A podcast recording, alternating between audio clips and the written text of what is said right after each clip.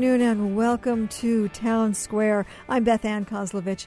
As we tell you every week, this conversation can include you if you'd like to join us. The phone lines are open at 941 3689 or 877 941 3689. If you're on the neighbor islands or if you're listening to the live stream, use that number. Now, this past summer, Hawaii became the last state to ban sex trafficking. Last week, prosecutors from around the world met in Honolulu to explore how to better network global trafficking cases and increase the chances of ending trafficking in their jurisdictions. That's all good news for the future, but advocates for kids who have already experienced trafficking say that these kids, many of whom are middle school age, need more attention to make their young lives whole. Tonight on Town Square, we'll consider society's responsibility to trafficked minors and what type of rehabilitation efforts are needed in our state to heal kids often considered throwaways. With us tonight, Jessica Munoz, the founder and president of Ho'ola Na Pua, a Hawaii based nonprofit whose mission is the renewal of trafficked girls. She practices emergency medicine full time at a local hospital as a nurse practitioner. During the past six years, she's provided training to hundreds of healthcare professionals and social services providers. She joins us by phone. In our studio, Tammy Bitanga is a survivor of sexual abuse and trafficking. By the time she was 18, she had been in eight placements. She's now an advocate for trafficked kids and last year assisted with response and awareness training of agency and law enforcement first responders. We'll hear more of her story during the program. And Leela Goldstein joins us. She is the executive director of Women's Fund of Hawaii, a grant making foundation dedicated to exclusively supporting women and girls statewide. Women's Fund has twice granted funds to Ho'ola Na Pua. And of course, you're here too and you're welcome to join the conversation 941 3689 from Oahu or 877 941 3689. And welcome to all of you. Thank you for making time this evening. Thank you, Beth Ann. Tammy, I, I want to start talking with you a little bit because your story is both horrifying and amazing considering where you were as a child and what happened to you and where you are now. Take us back to the time when you were a little girl and your father who was abusing you and what happened from from that point when you were small? So i was um, hanai'd into a family which is uh, just adopted but not legally. And so all the way till i was 12 years old i didn't even know that he was my hanai dad. I thought he was my biological dad but um, as far back as I can remember, uh, four years old is the farthest back I can remember. And I remember specific incidents um, during that time. That's how I know I was four.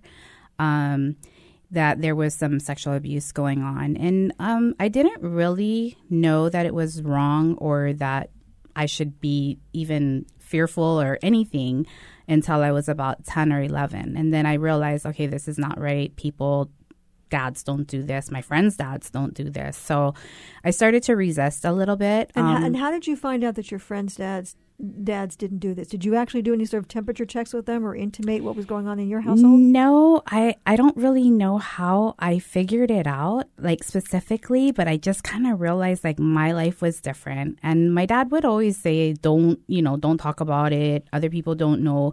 In some cultures, this is okay. Um, just in America, it's not. And, you know, so people won't understand. I mean, I don't remember specifically exactly the kind of words that he used, but the gist of it was that. And so um, I think during the time that I started to like a boy is when I was about 12. And then it was like, I wasn't really allowed to like a boy. And so then I was like rebellious against that. Like, why can't I like a boy? You know, and then I stopped like wanting to even um, share things with my dad about like my life, sort of. But it was there was a lot of abuse. Was he still pressuring you for sexual favors at that point? Um, so I don't really consider it as sexual favors because it was my dad. It was more of like um, just like our private time together and spending time with him. Um, and I, am not going to go graphic. Um, and so, the, you know, there were just certain things that fathers should not be doing with their daughter. And so, um, so how did you get out of that situation? So when I was uh, 13, I finally told my sister.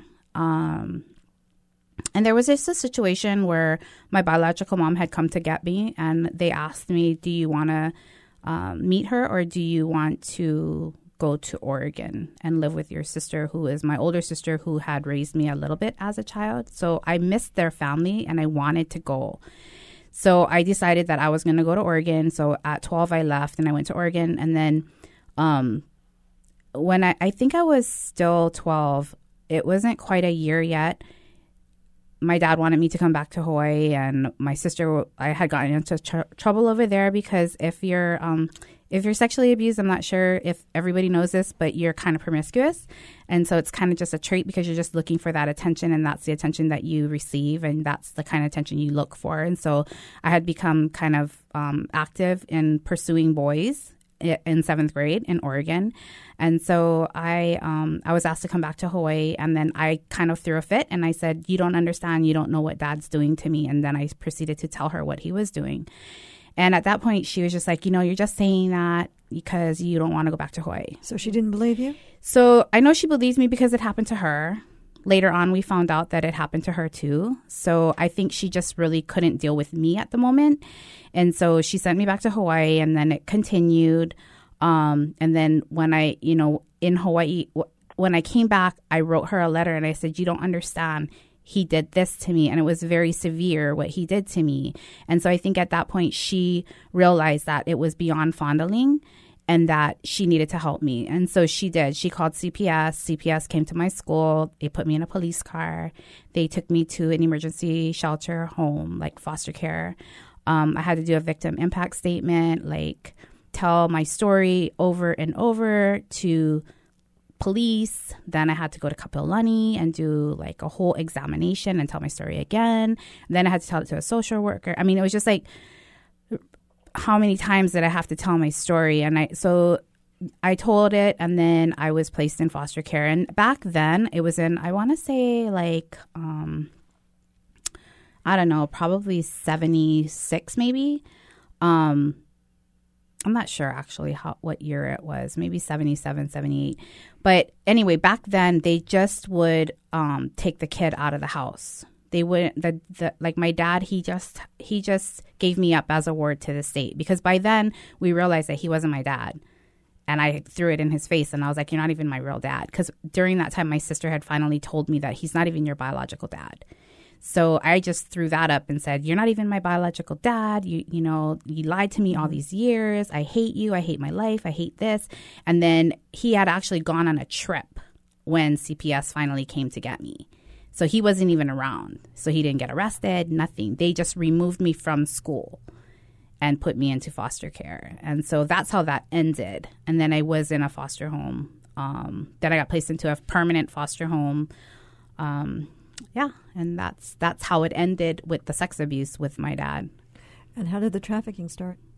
So while I was in the foster home, I had met um, I had met another girl that had been trafficked, and so when she talked about it, it was pretty glamorous seeming, and um, I wasn't I wasn't really um, shocked by it at all, you know, because in the I guess in the 70s, there was a culture of, you know, there's just that type of music and whatever.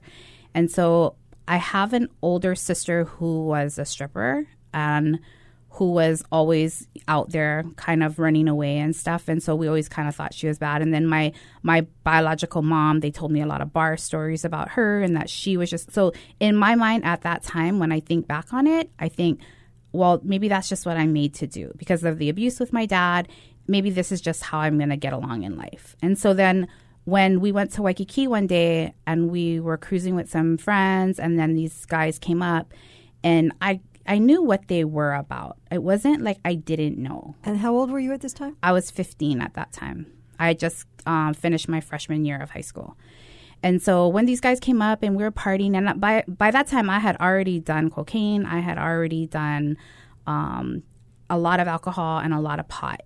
And so these guys were just came up and you know they had weed and we were partying with them. And then one thing led to another and i didn't go back to my foster home that night. I went home with one of them. And um, so after that, it was um, very quickly revealed to me that I was in a situation, and so um, yeah, I you just say you were in a situation that you were with someone who was then going to be pushing So, on the street, yeah. you So made that that connection. yeah, I already knew like the next morning what I was in. And I had a choice at that time, I suppose. That's what I thought when I was 15 because I didn't decide to leave that. I just stayed. And so I don't know what would have happened to me if I said, you know what, I don't want to be here and I don't want to do this. I don't know what would have happened to me because I was very willing to do it. You know, and so it was okay, a couple nights in Waikiki, and then he just happened to have oh, he just happened to have um, a cousin that had a massage parlor in um, Alaska. And so he was like, okay, well, do you want to go to Alaska? And I'm like, yeah, I want to go to Alaska because I'm out of here. Let me interrupt you for just a second. If you're just joining us tonight on Town Square, we're talking about whether society has a responsibility to kids who have been sexually trafficked. We're talking with Tammy Batanga. She's a survivor of both sexual abuse and trafficking, and we're listening to some of her story, which uh, some would say is pretty indicative of, of stories of many kids who she now mentors. Tammy, continue. So, um, so I ended up going to Alaska and then um, working inside of a massage parlor for about um, five months, and just there was a lot going on over there. There was a lot of um, just stuff that I did, and so eventually, though, I decided that I didn't want to be there, and I I wanted to come back to Hawaii. So, I um, I contacted my dad, which seems kind of weird, yeah, like but then at the same time you think about like domestic violence like how many times did they go back to their abuser and so for me it was like i knew that i could get a plane ticket out of my dad. So i just asked him can you just send me a plane ticket? And back then you just had a i had a fake id i told him what my name was and i just did it. And i got back to hawaii and um it was just kind of go back into get back into the system get back into foster care but nobody really addressed like that I had trauma or that I had something going on. So let's fast forward just a little bit to now when you are mentoring a lot of kids who have come through some of that. Mm-hmm. Some would say, well, there's still not a lot of help for them either. That's at least what we hear as a, as a top line story. Is that true? Correct. So we are, we are just now discovering like well, I would say the studies have been going on for quite a while now, but it's the the kind of complex trauma that they suffer. The kind of trauma that they suffer is what makes their behavior. So how did you get yourself into what other people would consider more of a of a normal existence? I don't think I really got normal until about 16 years ago. So I've been out for 16 years, but um, from the time I was 18, so I came I came out. So I I, le- I left the pimp when I was 15. Um, but I continued down that path and in that lifestyle and numerous times in my life back and forth. Okay, so I was like in the life, not in life, in the life, not in life, in the game, not in the game. But I didn't really feel normal until about 16 years ago. I want to bring Jessica Munoz into the conversation, and, and thank you, Tammy, for being so open about your story. Jessica, how, how truly representative is Tammy's story?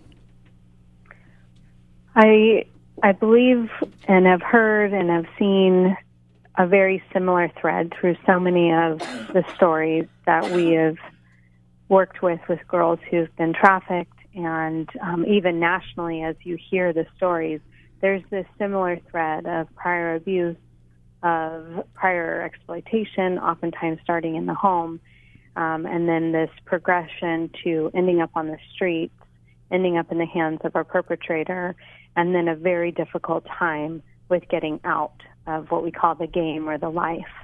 Um, and it's very difficult, especially for children, to get out without someone helping them and recognizing what they've been through, recognizing the fact that they've been exploited. And without that help, you know, it's, as Tammy said, you know, she might not have been in the control of a pimp after the age of 15, 16 years old but she had suffered so much damage and so much traumatization that even you know her current social worker at that time didn't know what to do looking at the time period that she's talking about, you know, roughly what 20, 25 years ago at least, there are some who say, well, there's so much that we really didn't understand about that then. Mm-hmm. But there seems to be so much more that we understand about it now, and it at least appears from what you have said when we talked on the conversation earlier this week and what we heard from Tammy that the the real sticking point is the willingness to do something about it. Is that true? The can you rephrase the question again? The willingness to do something that we understand. so, we understand. As, we understand so much. Right. That we understand so much more about what this means in the life of a child. We're told so much about the way a brain mm-hmm. develops in mm-hmm. a very young child, and the way children begin to see the world from a very early age, as they're shaped to see the world. And if they are abused, and then go into the life, as you put it, mm-hmm. to understand that there is something that could be done, but are there people willing to really do it and, and step in? Particularly in Hawaii, where we have people who traffic kids from other places and then send them off to other U.S. cities. Mm-hmm. Yes, I, there is a growing movement of individuals, both service providers and non governmental organizations, that are recognizing how big this issue is and they, I believe that there is this comprehensive response coming into play, this multidisciplinary team that's needed because not one person, not one individual can really address this issue on their own. And so, you know, through a lot of education and awareness and training on red flags and, you know, asking the right questions, we're seeing more identification. And, you know, with increased identification, then we can finally have you know, an increased level of understanding around the exact services that are needed so that we can help these kids. And how well is that information, for example, that you try to provide to people who are in healthcare providers and just in general, how well networked is that in different disciplines so that you have, you know, uh, people who are in social work understanding the same thing that, say, you know, an ER doc might understand, mm-hmm. or the same thing mm-hmm. as uh, a counselor at school might be understanding, so that a lot mm-hmm. of that mm-hmm. information isn't just you know existing in silos. And and that is the difficulty, and that's the challenge that we face because it is not integrated. We're working hard to do that and hard to get the word out in all of those different sects and in all of those different venues and areas and expertise. But it's hard because if you don't have, say, I'm just going to give an example. If a girl comes into the emergency room needing care, and that doctor, that nurse, that tech isn't trained in the issue, she's likely going to leave and not be identified. But if she is identified by, say, that doctor, nurse, tech, or whoever, then the question comes, who do I call? Right? And so then, you know, a lot of the time social work within the hospital system isn't trained. So you're, you're left with a very convoluted and complex situation at hand, not knowing who to call, who to trust, and what to do.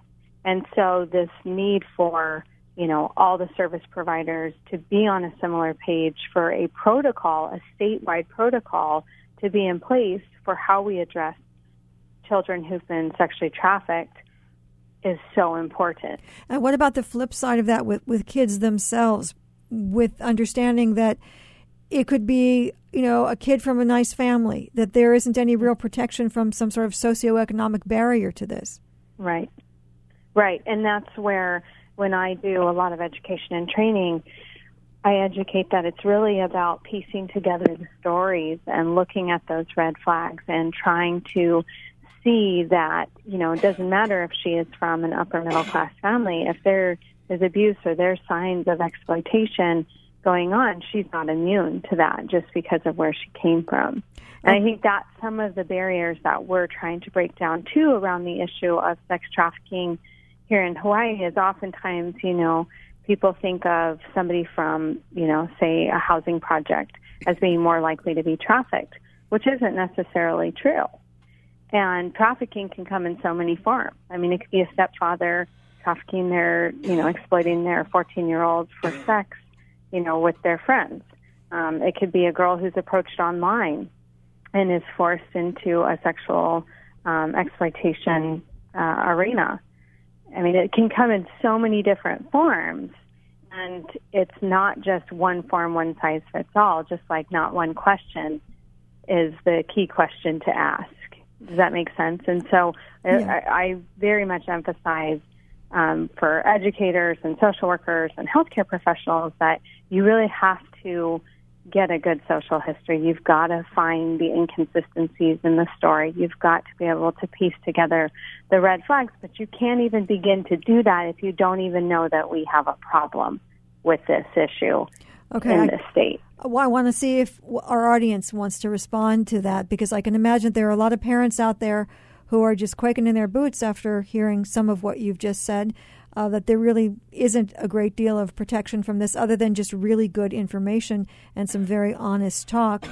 Plus, providers of healthcare in, in many different disciplines who may be just now waking up to the idea that perhaps they need to be asking some of those questions and at least, as you say, making sure that there aren't holes in the story or that something is being covered up in a way that might uh, bespeak either trafficking or abuse. Our number is 941 3689 or 877 941 3689. Not an easy topic for us to be talking about, but given some of the statistics that we hear about Hawaii, given a lot of the attention that's been on it lately, the question is how well uh, well how well are you preparing your kids to be able to fend this off? And for kids who have not been able to what's society's responsibility? Can we in fact help to create renewal and rehabilitation of kids whose lives may well have been shattered at a very early age by someone who sexually abused them or tried to traffic them or did in fact? 941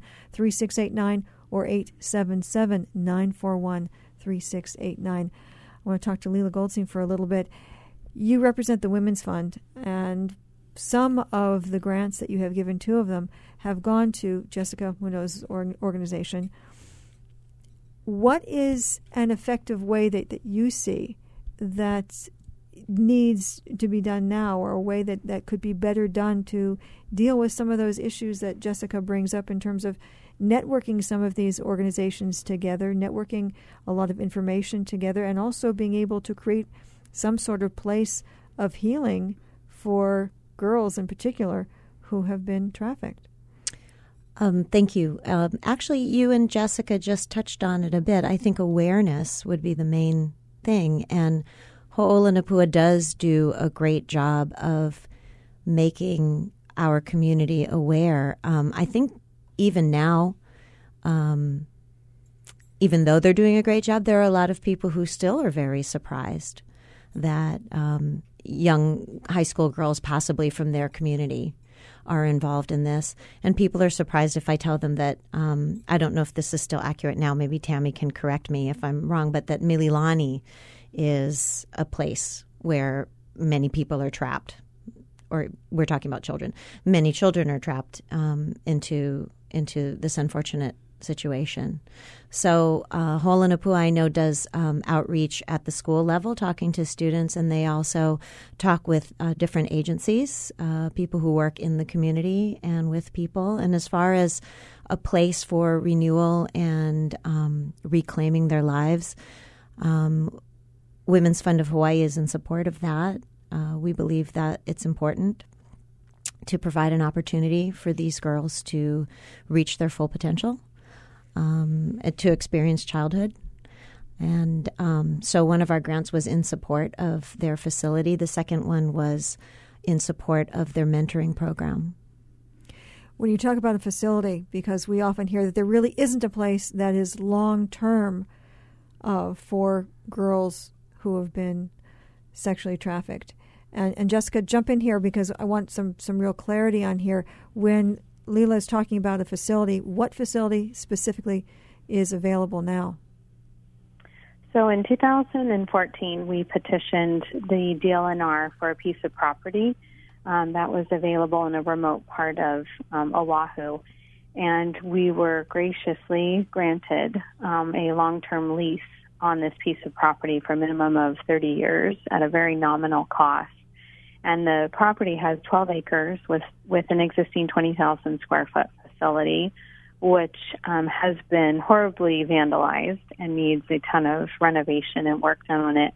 But the exciting thing is that when it's renovated, we'll be able to have 32 girls in a, you know, in Hawaii's first residential program specific to girls who've been sexually exploited. So, right. So the bar- our area so I just, I just want to be really clear. So the bottom line is that although people may hear that there is a facility, it's really a project in work. It's not something yes. that has been able to help any girl in Hawaii to date. No, no, it hasn't. And unfortunately, um, you know, it's in the past few months, there's been cases that have come forward of girls, um, 13, 14, 15 years old, who have had to be sent off island to a residential program on the mainland because we don't have anything here. And so it's almost impossible to reintegrate families into that therapeutic and healing environment. And so these girls are being sent so far away from home. And it's it's heartbreaking that we don't have anything to offer them here specific to what they've gone through. Uh, it's also somewhat heartbreaking that we're not hearing from our audience in this. Usually, it's you know a time where we hear a lot from you, particularly mm. about issues like this. So we do want to hear from you. I mean, it's hard to talk about. It's hard to hear. It's hard to think that maybe your kids might be at risk. But the question is, what are we going to do about it? And mm-hmm. what kind of relationship do we want to have with kids who have been trafficked? How do we want to be able to help them? To be able to reintegrate and, and create whole lives. Is that something that you even stop to think about when you just see kids that maybe, you know, we've seen kids who have been homeless, we see kids who have had a great deal of strife in their life, but this is a particularly difficult one to talk about. The question is, are you talking about any of this with your kids? And do you feel that there's a responsibility that we have to girls like the ones that uh, Jessica and Tammy and Leela have been talking about and is there really a place in, in Hawaii for them that they can go and be there long term? There, there might be. You just heard what Jessica had to say about a proposed place of of renewal and healing, but it's not open yet, and there are a lot of kids needing help. 941 3689 or 877 941 3689. Going to Nicole from Honolulu. Aloha, Nicole. Welcome to Town Square. Hello. Thank you for taking my call. Thank you. Um, Tammy, I wanted to thank you for sharing your story today. I'm sure it's going to help a lot of kids who are in similar situations. I'm happy I also to wanted share. to share that there are um, actually comprehensive services available to assist these kids right now. Um, Hawaii Immigrant Justice Center at Legal Aid, Pacific Survivor Center, and Susanna Wesley Community Center are all part of a comprehensive federal program which provides free legal, medical, and comprehensive case management services to victims of human trafficking. And this includes not only girls, but also boys and adults. Um, and it's really important to remember that boys are as much at risk for trafficking as girls are. Good. I'm really glad that that you brought up that point because we tend to move just, just in a knee jerk sort of way to, to girls, but very clearly we have boys who are trafficked too, and we shouldn't forget them. But in terms of those services, how well networked are they with other service providers? And as as a whole, uh, a total response that Hawaii has, or maybe doesn't have enough of, to kids like what uh, or the type of child Tammy used to be, and the kids that she sees now. So absolutely, we work with a lot of other organizations within the state. Um, we work closely with the Sex Abuse Treatment Nicole, Center. speak right into your phone so we can hear you. Sorry about that. We work closely with a lot of or- other organizations within the state. So Sex Abuse Treatment Center, Kapiolani Hospital, Queens Medical Center, there's a lot of other groups that we work with that are aware of our services. The need for residential care, though, seems to be the one missing link that we hear about from many different organizations. That if only there were a place, because it's nothing that's going to happen in a day or a visit or even 30 days. Uh, what do you see that needs to happen to be able to better get behind an idea of having a residential place for for people to renew and heal? I think it's important to have um, options for places for kids to go. Right now, um, there are several options for adults. The Family Justice Center, which is opened, um, is a great place for adult victims to go. Um, and there's some homes that have opened up for kids. But I think having as many options as possible so that the kids you know, can go to different places would be the best route forward. Thanks very much for your call. Thank you. And if you'd like to join the conversation, the phone lines are open at 941 3689. 941 3689 if you're on Oahu, or 877 941 3689 if you call us from the neighbor islands, and we want to hear from you too. Going to Miriam from Honolulu. Aloha, Miriam. Welcome to Town Square. Aloha. Thank you for taking my call. Um, all the stuff that you guys are talking about is great. Excuse me. But I wanted to make Tammy's story was, I mean, mm. how she was able to tell that, I don't know. But one of the things most notable in it is that she had to figure out on her own that mm. what was going on between her and her dad was not right. In other words, there was no education. No, it, you're, everybody's talking about what to do for the the kids that are saved right now, but then there's also the preventive side. So I don't know what they teach in school these days, but I hope they teach about domestic violence and they ought to teach about, you know, certain things that are not right. So the I mean, Tammy had to figure that out all on her own. So let, let's let's bring so Jessica. Heartbreaking. So I just that was just my point, and it's it's a it's a terrific subject you guys are discussing, and terrible business at hand. So thank you very much. Thanks very much, Miriam, for the call. Jessica, Miriam's asking the question pretty basic. Is this stuff really being taught in school? One of the things that we've worked on doing is um, getting into the classrooms, different classrooms, and just talking kind of about stranger danger of the 21st century um, and helping kids realize the risk and realize some of the things that um, to try to prevent what they could you know, possibly be approached with. But also with that, there's been some identification through that process as well. Um, because, you know, as you start talking about the issue, kids come forward either themselves or they'll say, my friend or my cousin, you know, was affected by this. So we, it's not being taught part of the curriculum, though, at this point in time. We think about things in terms of sometimes of you know degrees of separation if you walk into a given room of kids and there are 10 kids there, do you have a sense of how many kids may have undergone abuse? Sorry, it cut out for just a second. Sure. Okay, let me let me try again. Mm-hmm. If you walk into a room full of kids, let's say there are 10 kids in a room, do you have a sense of how many of those kids may have been affected by abuse? Um, I think if you just look at the normal statistics around sexual abuse, especially of girls, you know, you can imagine that out of 10, there's at least one um, who's probably, you know, been affected by it. But you can see when you start doing and walking through the presentation, um, you can see the faces go down and the ones who might not look up and maintain eye contact and just seem to kind of check out during the presentation. And so that's why we really work closely with the um, school counselors and principals to make sure that they're aware of the issue and ensuring that there's follow up with these kids. And and how pervasive is that? If you know if they're not necessarily teaching this as part of the curriculum, but you're doing various presentations, do counselors really know as much about this as, as certainly as you would like them to, but enough to be able to help in these situations, or, or you know are they still very much in, uh, if not in the dark, not wanting to confront it? Yeah, I think some of it is just they all need to be educated as well around the issue and how prevalent it is, um, even on school campuses. And so part of educating the kids is also educating um, the school counselors and the school system as a whole. Um, and I know that, um, you know, it, there definitely needs to be addressing of this issue from a Department of Education, you know, level for sure. All right, we're going to take that We'll take that up in just a second. Just want to remind you you're listening to Town Square tonight, and we're taking a look at whether there's a responsibility that society has to kids who have already been trafficked, kids who are sexually abused, and what that is in Hawaii. We've talked about this, we've talked about it for a while.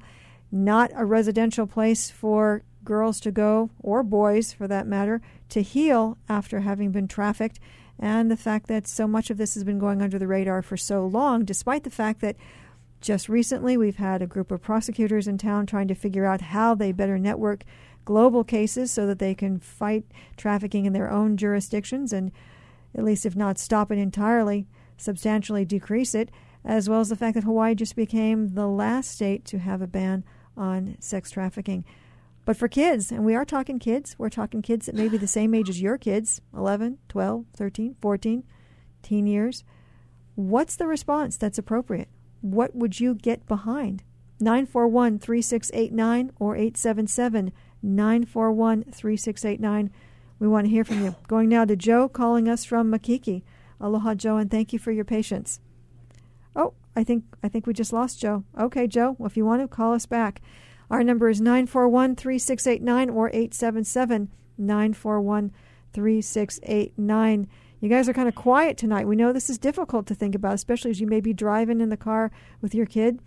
It may be a little difficult to, to be talking about this, but at some point, it's uh, an issue that we've all all talked about, maybe in quiet corners about our kids. Is somebody going to approach our kid? As Jessica said, it may be the stranger danger of modern times. 941 3689 is our number, or 877 941 3689. Jessica, uh, when you know that a kid has been abused, a girl has been abused, or she's been trafficked, what becomes the first place that, that you can you know go with her in, in being able to help her move down a path toward being the author of her own life and not being caught in something that uh, you know maybe she has adults around her who are pushing her in a certain way. I mean, how much can you actually do if you're a healthcare provider?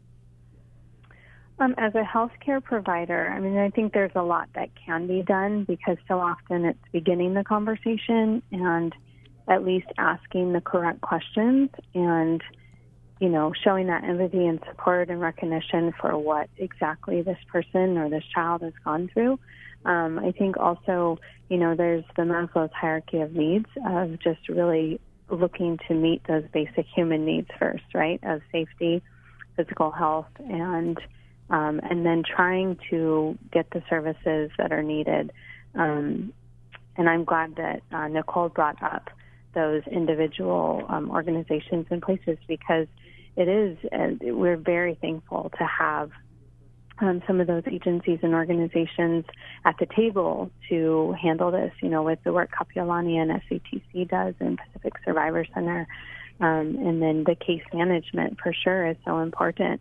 Um, but what can be difficult, you know, is if um, there isn't a safe place to go, right? And going back to that, it's it is hard when we don't have a lot of options um, for girls, and so um, you know, I I think you know Tammy can probably add to this. Well, I, I, was going to just ask her about this because you mentioned earlier yeah. that we know in cases of domestic abuse that the abuser will, um, or the one who had been abused, will go back to the abuser, sometimes time and time again, and mm-hmm. that it takes quite a while and it takes quite a monumental effort to be able to shift thinking, to shift a person's way of being so that they can regard themselves with a, a, a, different perspective and be able to separate from that person. As you now mentor so many kids who have been through situations quite similar to yours, how do you move them to that point?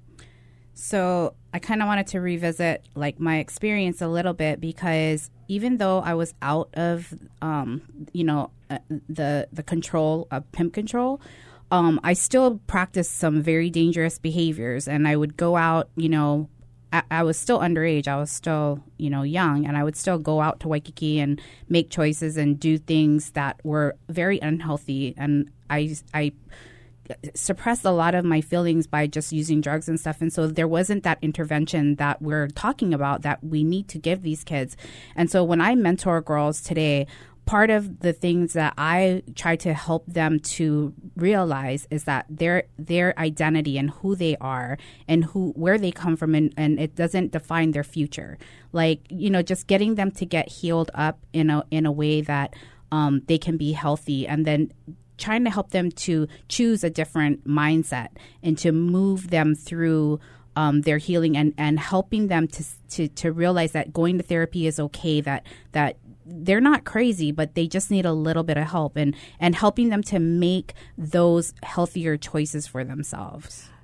Are they still in the place where they're being abused in any sort of way when this is going on, or is this post separation from there's different situations. I I mentor um different. I, I mentor quite a few um children, and sometimes they're young adult women, and so the situations can be different. Um, sometimes they're in an abusive relationship and they continue in that abusive relationship.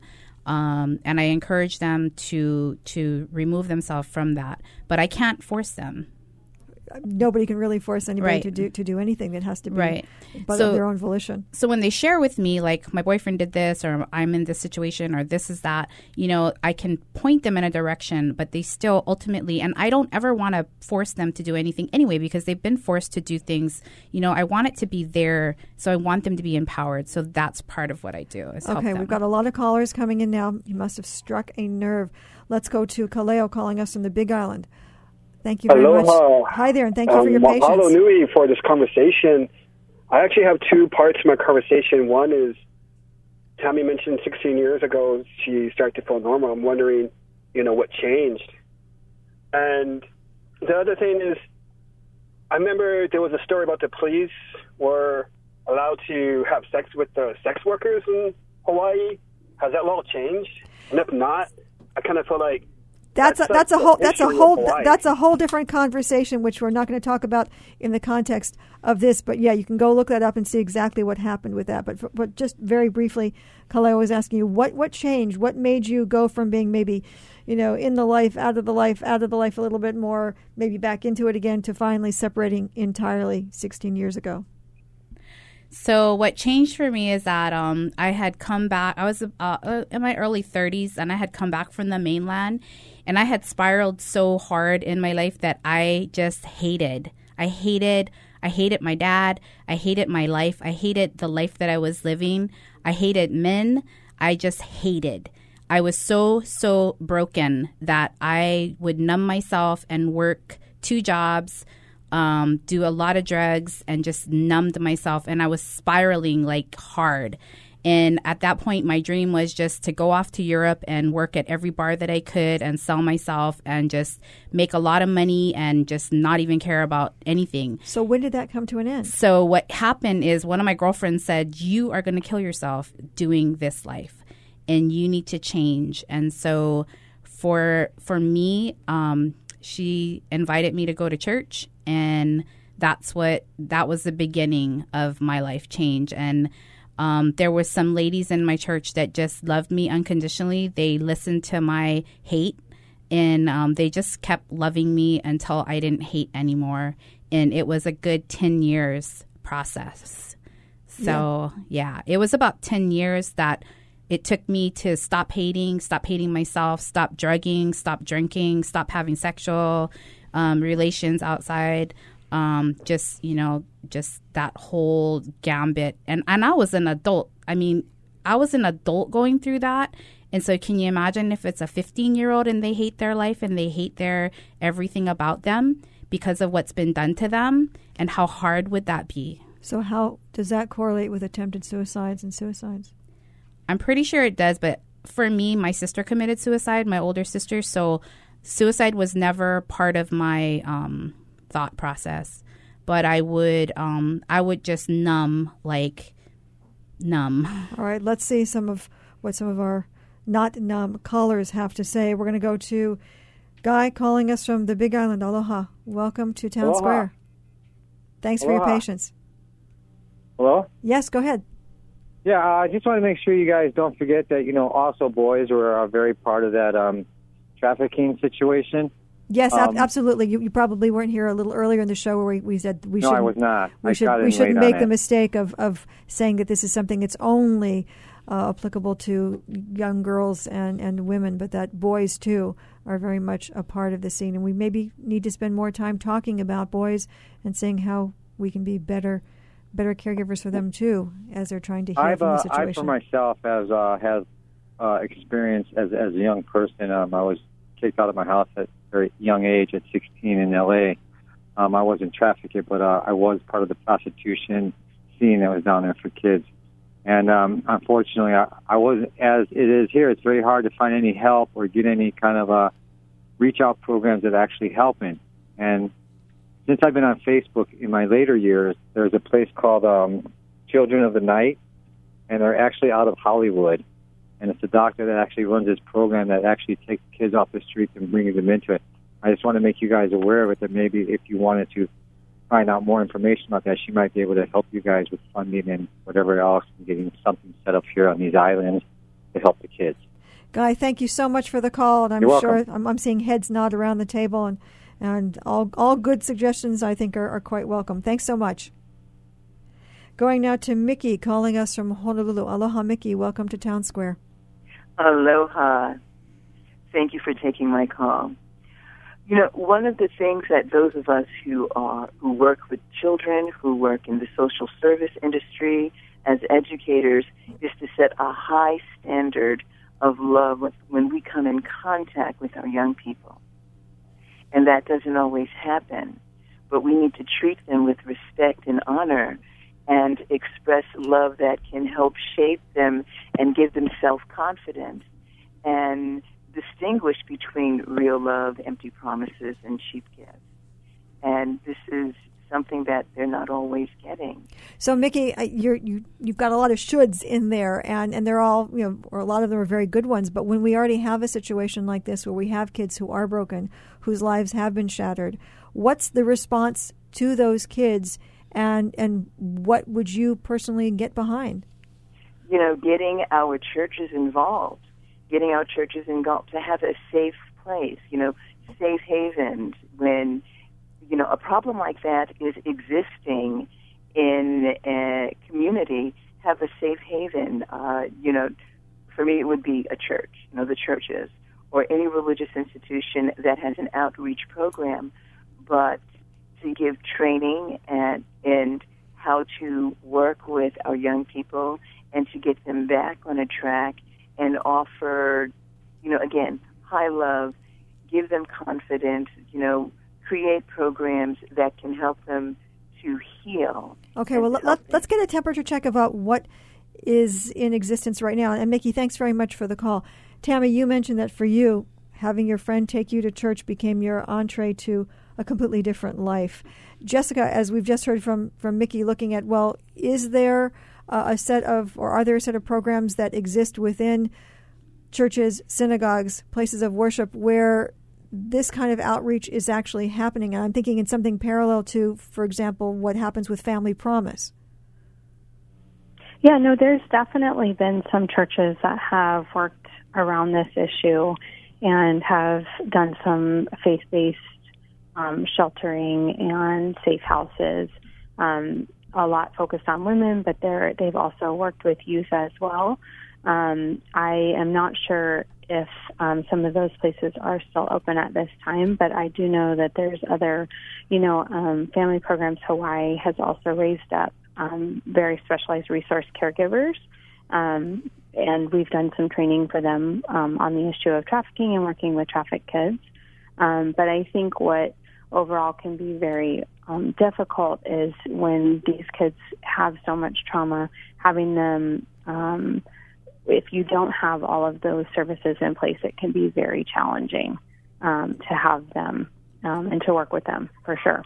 So um, I think that there's definitely been effort underway on island and around these islands to really address this. So. All right, we're going to take another caller, and if you'd like to be next with us, as tonight we're talking about society's response, particularly here in Hawaii. What's our response to kids who have been trafficked, kids who have been sexually abused? And we're talking middle school kids, 11, 12, 13, 14 years old. What happens afterward? What are we going to do about it? 941 3689 or 877 941 3689. Going to Marie, calling us from Kaneohe. Aloha, Marie. Welcome to Town Square. Hi. Um, my comment is a little bit bigger than just middle school. Um, I um, started out in, in a long time ago in the beginning of the 80s being a rape counselor. And then um, mm-hmm. I um, moved on and became the director of an agency in Oregon for sexual abuse survivors and also sexual assault survivors. And um, we were also at that time in the later later 80s kind of in the forefront of working with men because, as you said before, that at least it was really considered a women's issue, and so um, working with men way back then, when it was right in the very beginning of realizing that, was quite amazing, because there were um, not a lot of people that one number one did it or knew what to do, and so we just we meaning the people I worked with, we just kept kept at it until we figured out what to do. So jump with, with, with jump that. with me to to Hawaii right now. I mean, you've heard some of the things that Jessica has said, what Leela has said about trying to raise some funds to be able to create this place uh, and, or other places like it, where where you know, kids can go to heal, or, or the fact that you know there isn't enough networked good information among uh, disciplines. What do we do now with the hundreds of kids that are involved with trafficking or, or have been kids like and, the kid and, and Nat yes, Tammy that's used to a good question. I understand that's a good question. I volunteer now with the Sex Abuse Treatment Center. Um, my my therapy dog and I go there every week and work with the kids. And you know, there's as she we've we've said there are a few organizations on Oahu, especially, doing this kind of work. I mean, the issue is obvious that there's there's no um, you know live-in place. It's all outpatient. I don't like the word patient, but you know, it's all outpatient work. And um, I'm. I also wanted to just say the one thing about that. You know, the statistics always been one in four, not one in ten. I hear one in ten, and I know the problem's so much bigger than that, and has been for decades.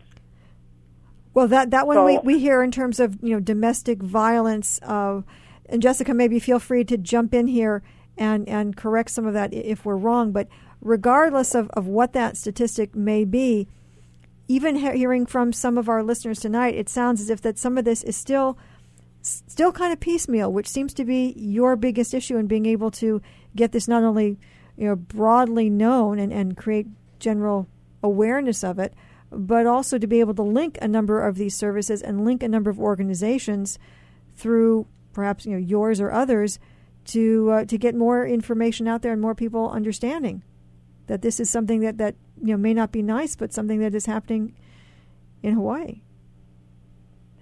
Yeah, well, and I think that it's just it's the conversation. It's keeping those conversations going and and um, continuing the education and making sure that everyone is communicating and talking story about how to address this and and then seeing what everyone is doing and the services that they do offer and just making good use of what we have too you know because there are services out there and just making sure that everyone um, especially those who are not in um, anti-trafficking work specifically that they know who to call that there's access to that information who they're going to call you know in those emergent situations um, is is so important. And I think that's one thing that I really appreciate about just the network that Women's Fund um, has created because there's a lot of representation of organizations and agencies and also women in the community who are passionate about bringing change in the community.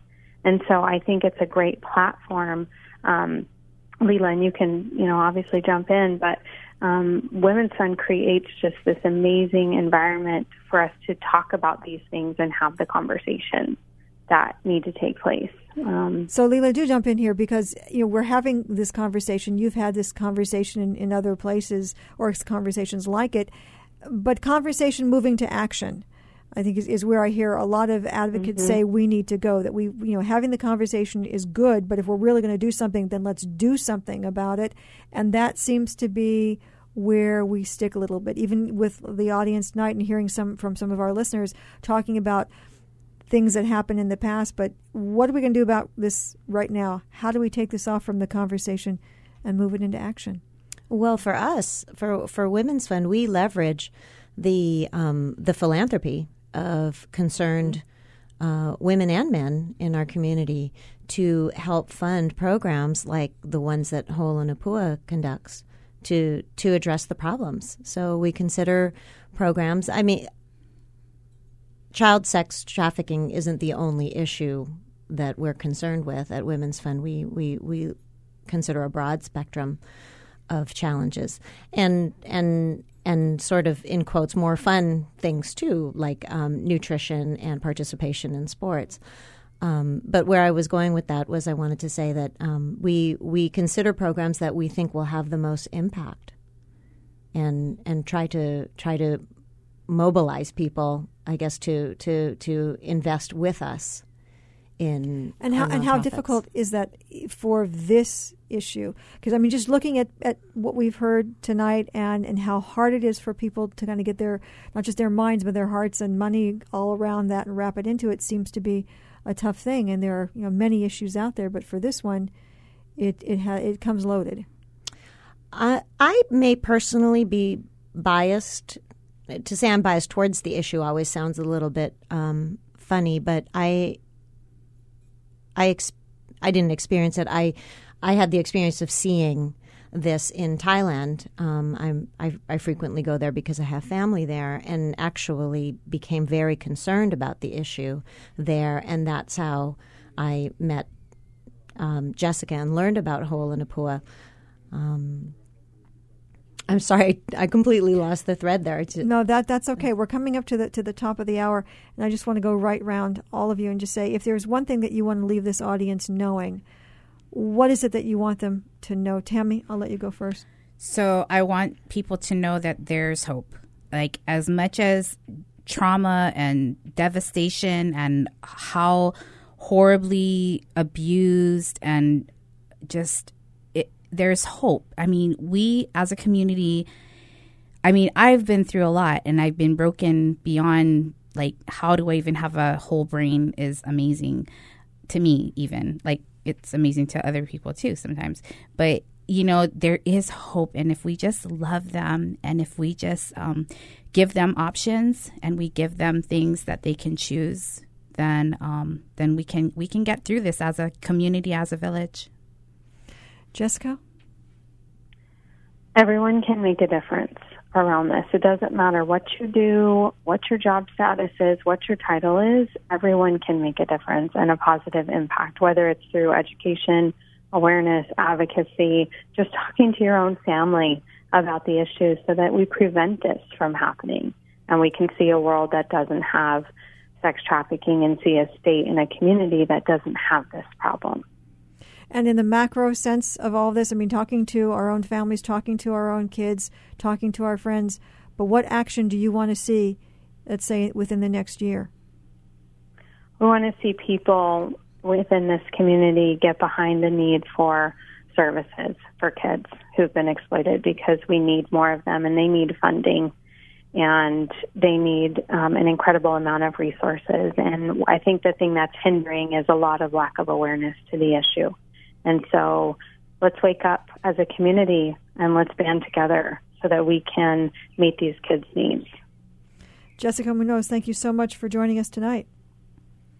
Thank you. Jessica Munoz is the founder and president of Ho'ola, Na Pua. It's a Hawaii based nonprofit whose mission is the renewal of trafficked girls. Also with us tonight was Tammy Batanga, a survivor of sex abuse and trafficking, and also the executive director of Women's Fund of Hawaii, Leela Goldstein. And you too. Not an easy, easy subject. We'll follow it along and we'll talk about it more and see where we go in the next little while. Thanks for joining us tonight for Town Square. I'll see you tomorrow morning right back here for the conversation. I'm Beth Ann Kozlovich. Aloha.